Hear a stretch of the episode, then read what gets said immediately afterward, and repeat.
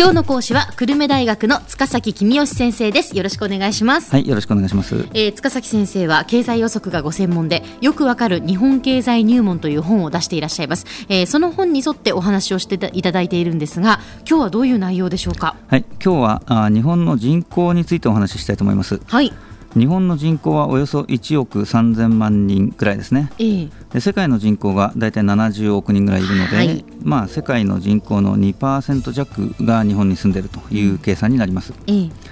でえー、日本の人口に関して最も大事なことはあ、まあ、よく言われてますが少子化が非常に速いペースで進んでいるということですね。はいで現在の40歳あたりが団塊ジュニアと呼ばれる世代で、うん、えー、1年間に200万人ほど生まれてたわけです、はい、でえー、その後はあほぼ一直線にずっと減ってきていて、うん、最近ではあ1年に100万人ぐらいですね。団塊ジュニアからすると半分ぐらいになっているということですね。そうですね、えー、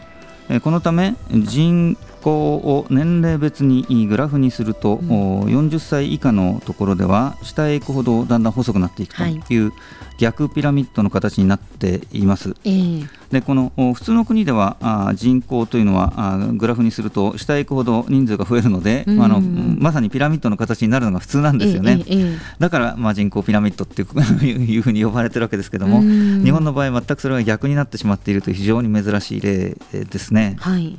1人の女性が一生の間に産む子どもの数がどのぐらいかというとですね、えー、1.4人ぐらいです、えー、でまあ、この数字合計特殊出生率なんていう難しい名前ついてますけれども、はい、まあ、これが2人より少ないということはあ当然ですけれども長い目で見て人口が減っていくということですよね。そうですね、まあ、やっぱりまあいろんなこう原因があるというふうに言われていますけれどもね。えー、えー、そうですね。あのいろんな原因があります。でえーまあ、目立つのは結婚年齢が遅くなったり一生結婚しない女性が増えているっていうことですね。はい、でまあ、あのもちろん他にも生活が苦しくて子供なんかあとっても産めないっていう人もいるでしょうし保育園が足りないから子供が預けられないから仕事と両立できないっていう人もいるでしょうし、まあ、いろいろありますけれども、えー、まあ、この辺詳しくは次回お話ししたいと思います。はいで問題を深刻にしているのが出産適齢期の女性が減っていることですね。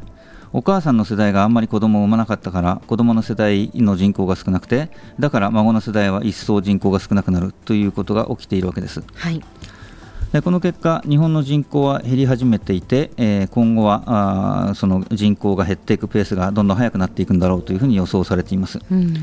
まあ、人口が減っていくと何が悪いんだっていうことですけれども、まあ、一つには日本経済が小さくなっていきますよね。はいで人口1人当たりの経済規模があ、まあ、減らなきゃいいじゃないかという考えもありますけれどもやっぱり国際社会の中で日本の発言力が落ちていくとかですねいろんな問題があることは間違いないと思われます。はい。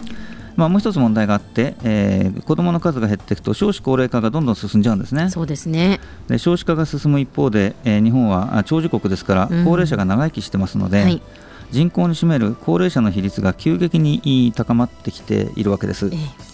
でまあ、そうなると人口全体に占める働く人の比率が下がってきますよね、で働かないで、えー、でも消費はするという高齢者の比率が上がってきますから、はい、まあ、労働力が不足するなどなどいろんな問題が出てくるわけです。えー、でまあ、こうした問題についてはまた後日ゆっくりお話ししたいと思います。はいで人口の年齢別構成を見るともう一つ特徴がありまして、えー、戦後のベビーブームに生まれた人たちですね、えー、団塊の世代なんて呼ばれてますけれども、えー、彼らが65歳前後となって引退しつつある段階になっています。はい。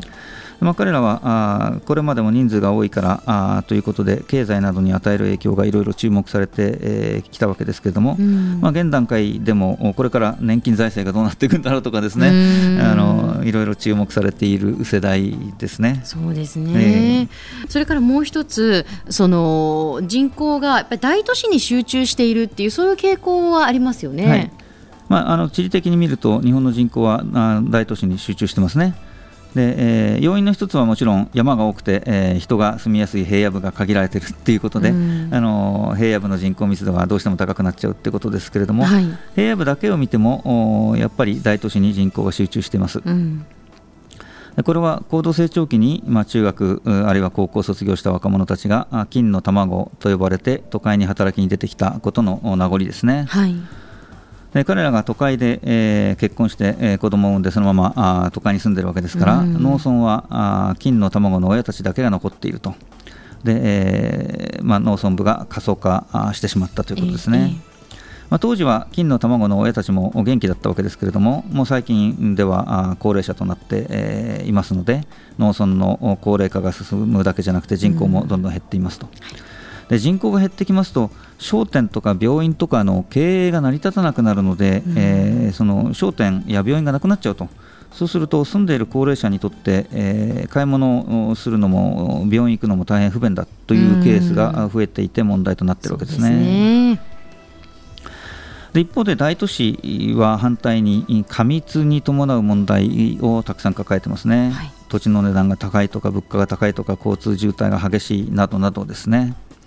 まあ、そうは言っても都市には仕事がある。病院もスーパーも近くにあって生活が便利だ。あといったあ、まあ、いい点もたくさんあるので、えー、まあ、今でも緩やかですけれども都市への人口の移動は続いていますね。まあ、バブルの崩壊後に大都市の土地の値段がだいぶ値下がりしたので、まあ、それで買いやすくなったということも大都市への人口流入の一因となっているようですけれども。で最後にその家族という単位で、えー、日本の人口を見てみると1家族の平均はだいたい2.5人ぐらいです、はい。まあ、しかし単身世帯がこのところ急激に増えていて全世帯の3割ぐらいに上っていますと。うん。でえー、その3割のうちの3割が高齢者つまり高齢者の単身世帯というのが、まあ、全体の1割弱いるわけですね、えー、でこの比率は今、どんどん急上昇していて、これもまたちょっと問題となっているわけですね。すねいろいろとやっぱりその問題、その解決していかないといけない、えー、問題というのはあるようですね。そうですねでは先生、今日のまとめをお願いいたします。はい少子化のせいで日本の若者は年齢が小さいほど人口も少ないという逆ピラミッドになっています一方日本人は長生きなので高齢化が進んでいます。地域的には大都市に集中する傾向があり農村部などでは過疎の問題が生じています。今日の講師は久留米大学の塚崎公義先生でした。どうもありがとうございました。ありがとうございました